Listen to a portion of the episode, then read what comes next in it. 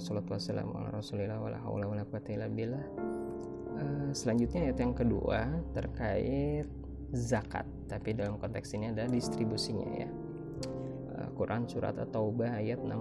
A'udzubillahi minasyaitonirrajim. Innamas shadaqatu lil fuqara'i wal masakin wal 'amilina 'alayha wal mu'allafati qulubuhum wa fir riqabi wal gharimin wa fi sabilillahi wa ibnis sabili fariidatan minallahi wallahu alimun hakim. Mari kita bahas beberapa konteksnya ya. Uh, beberapa kita sarikan dari tafsirnya Syekh Mutawalli Asy'arawi rahimahullah taala. Yang pertama adalah innama jadi kalau di apa di gramatikal bahasa Arab in nama itu ada adatul qasri jadi ada koridor batasannya maka sedekah ini atau konteks di sini ya sedekah uh, hal ini ada pembatasnya tidak semua apa tidak semua halayak orang itu menjadi objek sasaran bahasan tapi beberapanya disempitkan Nah, di sini innama sodakoh yang pertama ada alif lamnya, maka sodakohnya tertentu. Berarti takrifnya ya, itu adalah zakat ini, gitu ya, zakat ini. Jadi hanya diperuntukkan. Jadi karena ada innama, jadi ada koridornya. Innama ada tulkosar. Jadi ini hanya diperuntukkan. Harus diberikan kepada golongan-golongan yang ditentukan ini, bukan yang lain ya. Inama itu lil fuqara. Ya, yang pertama lil fuqara. Uh, kita akan baca beberapa ya. Inama sadaqah mana nah sadaqah mahsurah fi haulai. Nah jadi yang tadi ya. Uh, kita bahas penjelasan inama sadaqatu lil fuqara'i wal masakin. Yang pertama wahuna yakulul hakin al sadaqatu lil fuqara wal masakin wa qad ikhtarul ulama fi dzalika. Faqala ba'dhum ada sebagian berpendapat ulama innal fakir huwaladzi la yajid syai'an huwa mu'lim. Jadi dia fakir itu uh, dia nggak memiliki nggak memiliki sesuatu apa pun untuk kesehariannya tapi kawal miskin tapi kalau miskin huwa mayamliku syai'an. Dia memiliki sesuatu walakin la yakfi. Tapi dia nggak nggak cukup tuh ya, apa yang dia punya. Jadi misalnya kebutuhan sehari-hari bisa dipenuhi 50 ribu. Sehari dia dapat 20 nggak cukup tuh masuknya miskin.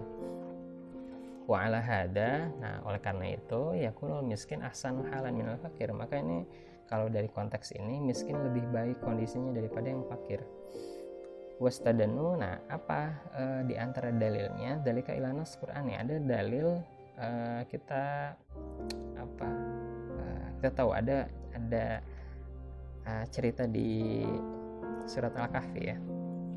Itu ketika Nabi Khidir Nabi Khidir ngerusakin kapal-kapal nelayan ya.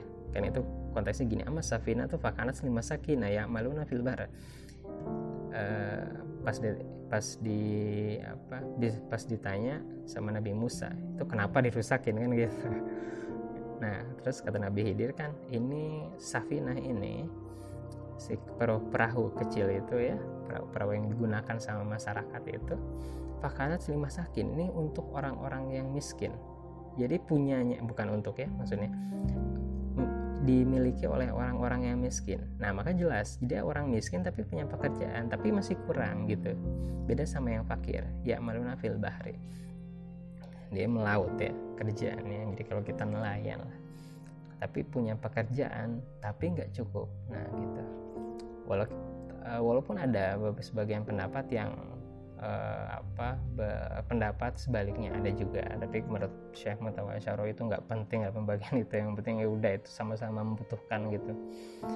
Uh, terus wa kalimatu fakir makna ladhi atambat salah hayat faqaran zahro jadi mankusurul fakar jadi hancur tulangnya gitu. Jadi tulang saking kerja keras itu sampai tulangnya hancur gitu. Itu menunjukkan kondisi yang sangat apa uh, uh, sangat susah ya.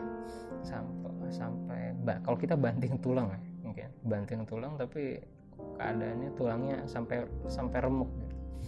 nah itu kondisi gambarannya sangat sangat parah itu pakai itu sampai kayak gitu gitu.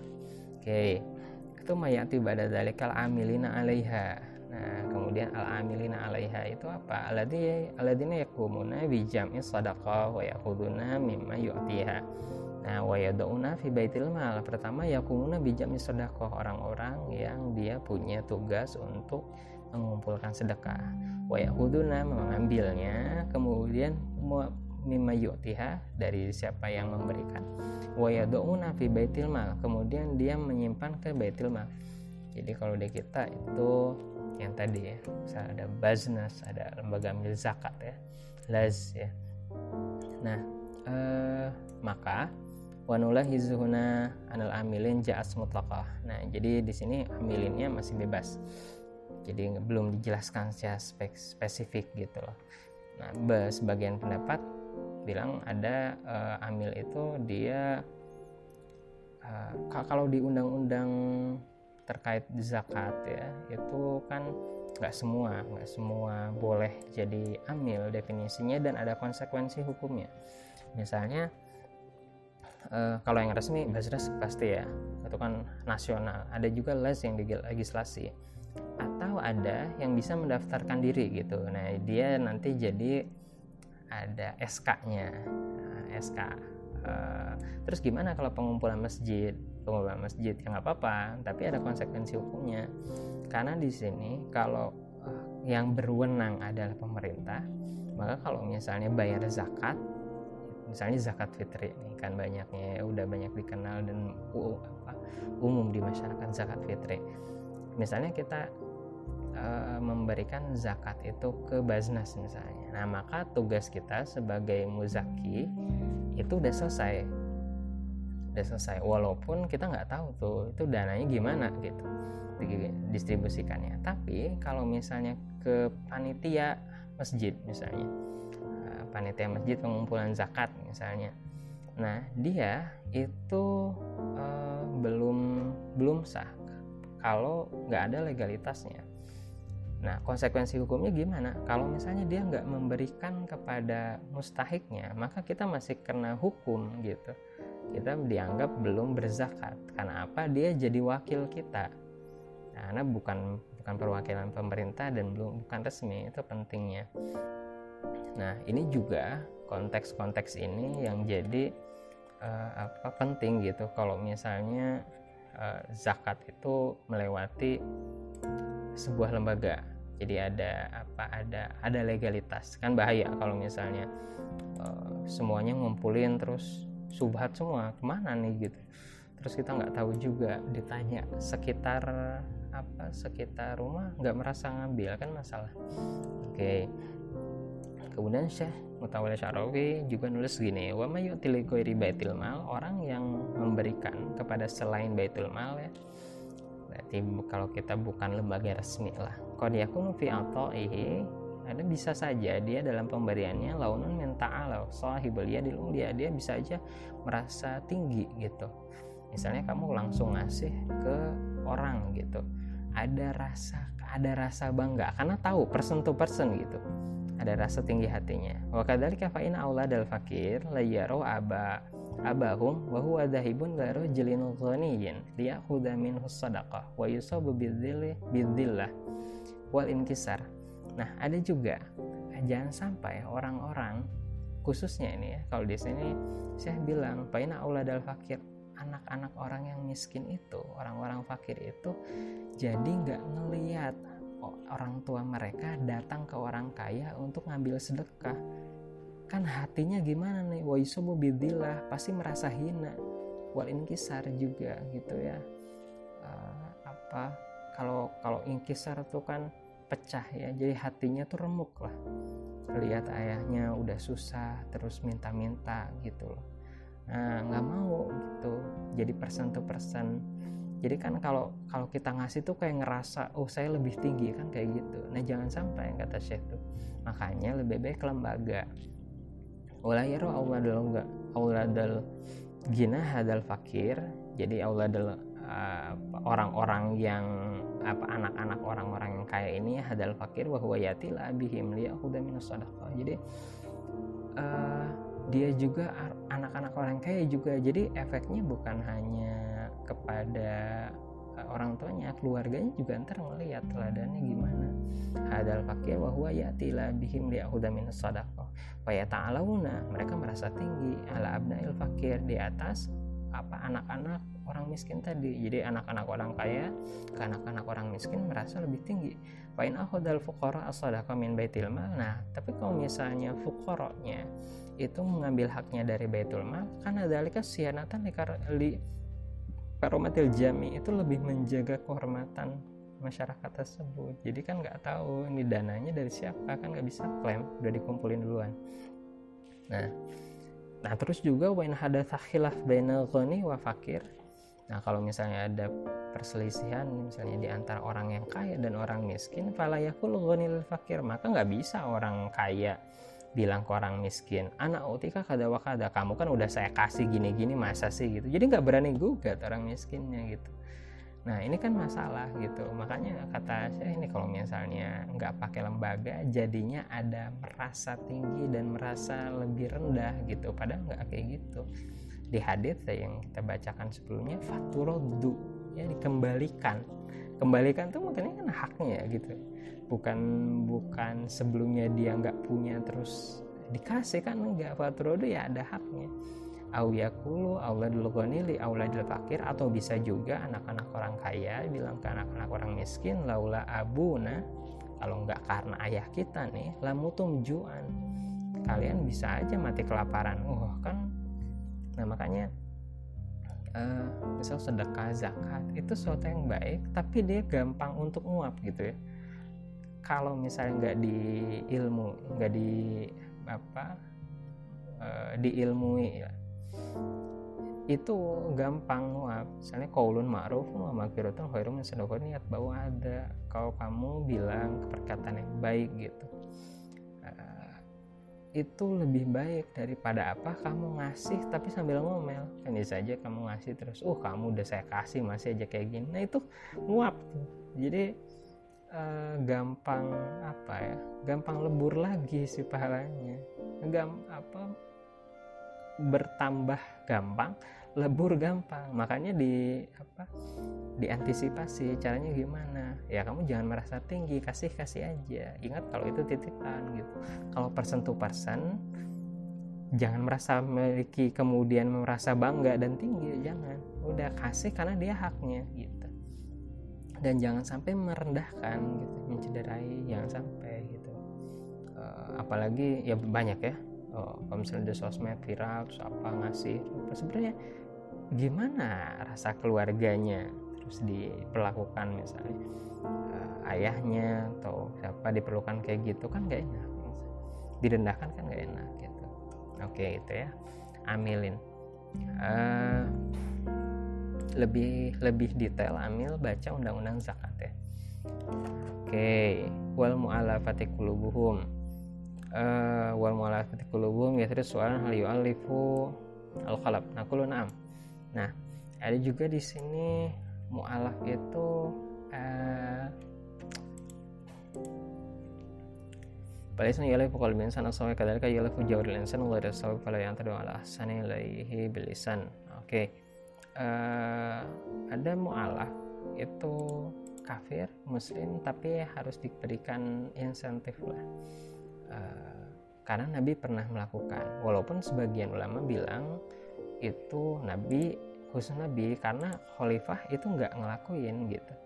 Nggak ngelakuin. Jadi uh, apa kafir tertarik masuk Islam tapi ini agak rentan iman nih gitu. Terus boleh dari zakat diambil. Tapi saya dina di khalifah apa saya belum dengar yang yang istilah yang karena hal tersebut kecuali yang di, yang dilakukan Nabi ya uh, mualaf gitu. Jadi kalau misalnya ada ketertarikan atau yang menunjang seseorang itu untuk masuk Islam itu boleh gitu dari sini. Oke kemudian wafir riqab wafir riqab maknahu al abid aladina usiru fi harbi masyru'ah. Ada juga misalnya orang uh, tertahan ya jadi jadi tawanan perang misalnya. Uh, itu boleh. Jadi uh, kemudian ada juga hmm, ada juga rekop al mukatab atau dia misalnya jadi budak. Nah budaknya itu dia ada perjanjian dengan dengan tuannya kalau kamu bayar sekian maka saya bebaskan. Kemudian kan nanti diberikan upah tuh sekian kalau misalnya dia melakukan sesuatu diberi upah kemudian dia nyicil tuh ke, ke si tuannya. Nanti kalau misalnya udah sampai bebas. Nah boleh nih yang kayak gini-gini itu uh, abid tersebut itu mungkin kalau dulu masih banyak ya kalau sekarang oh, human trafficking masih banyak juga kasusnya. Uh, nah gimana concernnya Islam? Pakai kebijakan pakai hukum untuk secara ya secara uh, apa uh, smooth gitu. Uh, mengentaskan perbudakan. Jadi banyak kafarat-kafarat ya. Fatiku rokoba kan gitu ya. Bebaskan budak ini banyak banyak kafarat-kafarat. Misalnya apa bersetubuh ketika uh, bulan puasa. Nah itu kan ya Pak Korkobah dulu. Nah, kemudian pas mau syahro ini mutatabiain. Dua hari dua bulan berturut-turut. Nah, kemudian itamu sitina masakin uh, apa 60 orang miskin ya di diberi makan. Oke. Jadi banyak konteksnya. Uh, pembebasan budak itu masuknya ke hukum. Kemudian ada lagi ghorimun ya ghorimun ada juga untuk kepentingan lainnya misalnya uh, ghorimun itu misal dia untuk perdamaian misalnya terus pakai uang sendiri. Ya terus terus ketika uh, apa kan mendamaikan susah ya mendapatkan tuh bisa buat kompensasi terus apa misalnya orang tabrakan misalnya terus udah pak udah pak jangan ini saya ganti. Nggak usah saya ganti udah bapak nggak usah ini saya ganti dua-duanya. Terus kamu jadi orang gorim ya ngutang terus apa gitu. Jadi nah itu karena untuk islah benanas perdamaian itu kamu berhak untuk mendapatkan zakat sebagai kompensasi. Itu untuk kepentingan diri sendiri misalnya uh, apa dia nggak bisa bayar utang untuk kepentingan. Tapi soleh orangnya soleh. Maksudnya kepentingan penggunaan dananya benar. Untuk bangun ini terus ngutang gitu ya. Bangun apa madrasah terus ngutang. Kamu korim kamu berhak untuk dapat zakat. Kemudian visabilillah jihad visabilillah sebagian berkata eh, apa masuknya visabilillah ini jihad ya. Jihad visabilillah segala sesuatu yang berkaitan atau mendukung uh, mendukung J mendukung sarana untuk jihad oh mau pedangnya mau apa wah inilah. Uh, jelas lah kalau misalnya bisa bila itu. Nah kemudian kalau yang apa yang yang hilaf adalah apakah bangun masjid misalnya atau bidang pendidikan boleh nggak? Itu dianggap bisa bila ada yang bilang enggak gitu. Uh, kalau Syekh Mutawalla Syarawi cenderung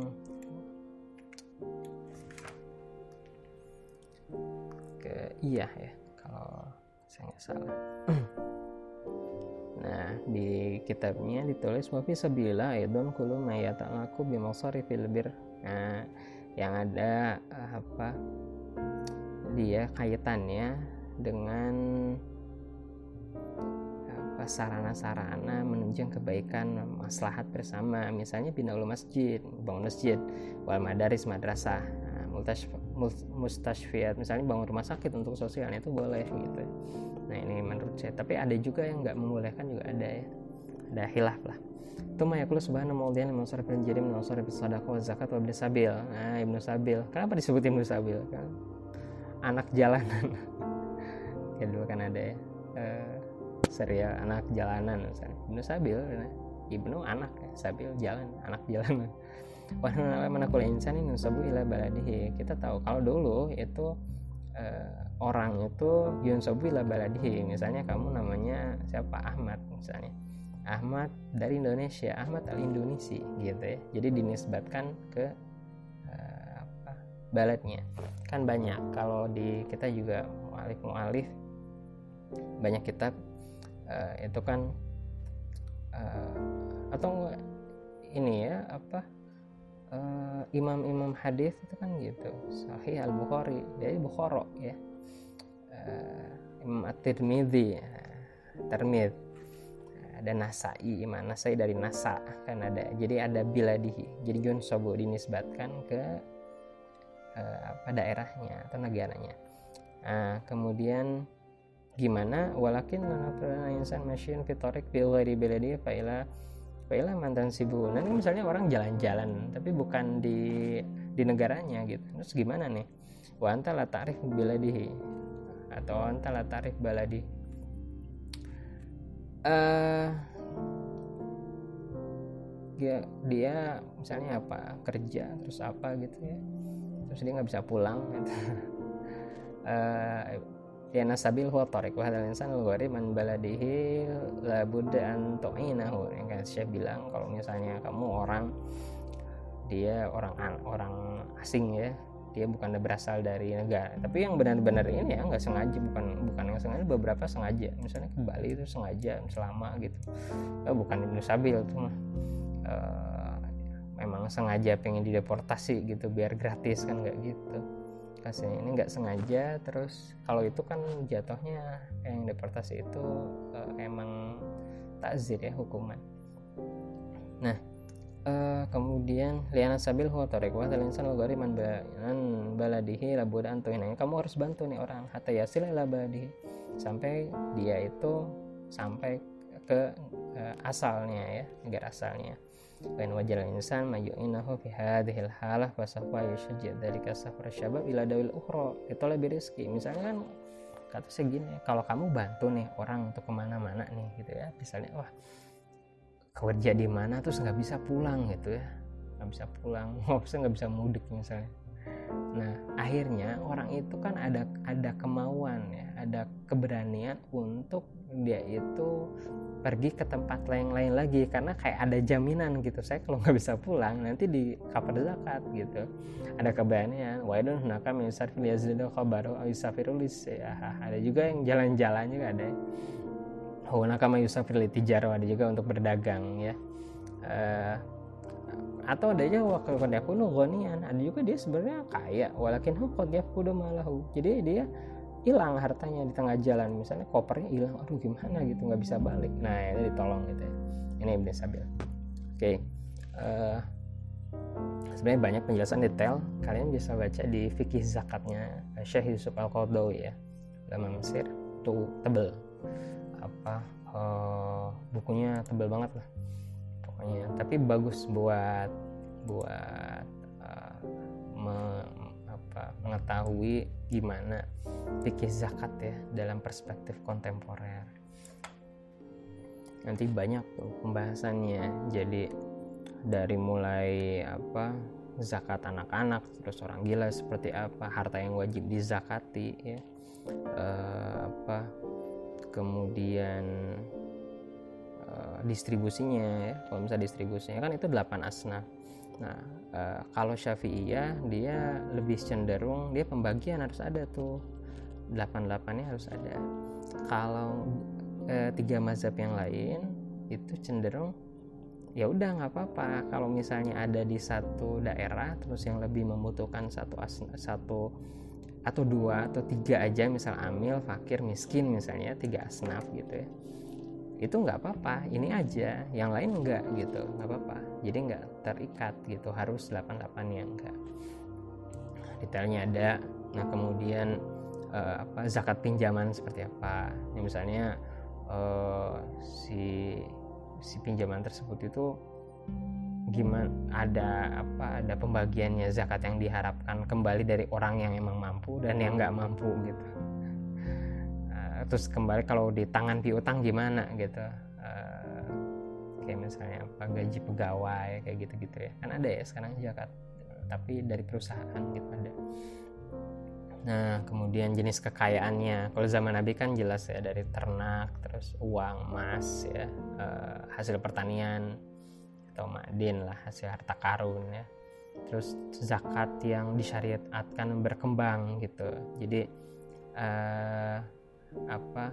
Jadi kalau misalnya zakatnya nggak memungkinkan untuk berkembang misalnya karena dirampas ditahan oleh seorang yang nggak kena zakat gitu. Jadi ada ketentuan ketentuannya uh, atau misalnya Imam Malik misalnya terus nah ini dia uh, kalau wajib zak kalau dia wajib zakat sampai satu nasab ketika dijual. Jadi kalau dia pedagang gitu ya. Kalau ditahan bertahun-tahun untuk dijual tidak berkembang nggak wajib zakat. Ngerti nggak maksudnya? Jadi lihat nih ini growth nggak bisnisnya? Kalau settle aja kasihan juga dizakatin kalau kata Imam Malik. Gitu. Jadi ada apa kebijaksanaan kebijaksanaannya dari ulama itu. Nggak semua ngambil ambil enggak gitu nah, terus tentang nisabnya juga ya itu berapa gitu. Uang perak misalnya kalau dulu namanya wasak ya atau 200 dirham misalnya. Itu berapa nih diukur dia kebutuhan setahunnya berapa gitu. Jadi uh, ntar udah jadi patokan jadi patokan. Eh, kalau dikasih itu memenuhi kebutuhan berapa lama gitu. Itu sebenarnya kalau kita belajar zakat itu belajar juga pengeluaran pengelolaan rumah tangga itu clear gitu jadi dihitung misalnya kebutuhan rumah tangga berapa setahun penuh. Nah, pakai indikator harga yang stabil ya rata-rata misalnya. Nanti dilihat tuh oh kebutuhannya sekian. Nah kemudian jadi cover. Sekarang di financial planner kan banyak. Kita harus punya dana darurat sebanyak nah, berapa kali penghasilan kan gitu ya rata-rata. Nah kalau misalnya ngitung zakat itu pasti tahu oh gini pengeluaran sekian gitu. Nanti di cover nih kalau misalnya ada yang jatuh miskin berarti di cover sekian kayak gitu gitu oke terus apa lagi yang dibahas? Misalnya uh, apa? Kebutuhan uh, biasa. Misalnya dia apa? Dia masuk rumah tinggal hewan yang ditunggangi kalau kita mungkin mobil ya. Pakaian ya senjata senjata perlengkapan kalau dulu ya. Buku-buku. Nah itu apa kena zakat apa enggak gitu ya.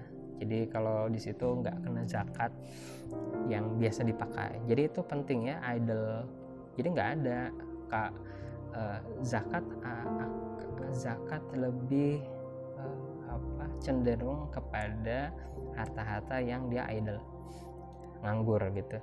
Oke. Okay. terus kalau punya utang gimana kalau punya utang bayar dulu baru sampai kadarnya baru zakat bayar. Uh, utang yang mengurangi jumlah nisabnya. Misalnya oh nisabnya sekian terus tapi kalau di uang saya punya utang dulu nih bayar utang dulu. Kalau bayar utang nggak sampai nisab gimana? Ya udah berarti kayak gitu. Uh, kewajiban-kewajibannya misalnya yang seta, yang sampai nisab uh, apa itu apa aja misalnya uh, yang diharuskan setahun misalnya zakat modal ya ternak utang eh ternak uang misalnya. Hewan ternak terus dana uang benda-benda dagang ya zakat perdagangan dihitung tahunan. Terus apa? Itu uh, terus kias misalnya pakai yang pakai kias kias juga. Nah uh, penekanan ke apa ke ke harta-harta yang dia punya potensi untuk berkembang ya. Jadi misalnya dia ketika nggak berkembang atau bahkan berkurang misalnya kayak apa uh, misalnya apa buah-buahan misalnya itu kan potensi untuk berkurang ya. Atau logam mulia atau turu apa oh, turun nilainya atau apa. Itu dijelaskan juga di kitab tersebut terus hmm, makna fakir miskin udah tadi ya uh, apa yang aneh-aneh? Hmm, ada juga dijelaskan. Ini kalau misalnya utang negara gimana? Ada ya pertanyaan-pertanyaan. Emang kalau utang negara siapa nanti yang menjadi tanggung jawab? Apakah nanti kepala negara atau seluruh masyarakat negara itu gitu ada juga dibahas ya. Oke okay. uh, eh,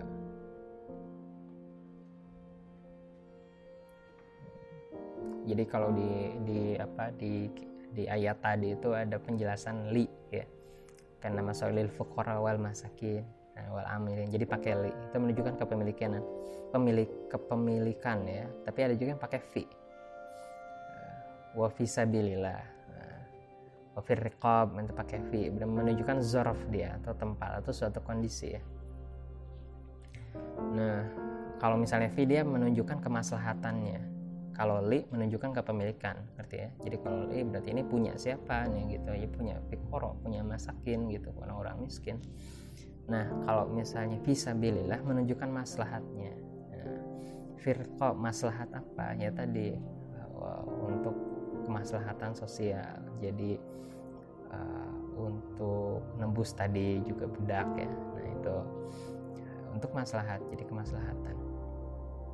Nah uh, banyak lah pokoknya. Nanti detailnya. Kalau ada kesempatan silahkan baca. Atau di pertemuan di fikih muamalah tentang zakat. Ya, itu juga dibahas nanti. Keuangan sosial juga dibahas. Oke sekian. Uh, Assalamualaikum warahmatullahi wabarakatuh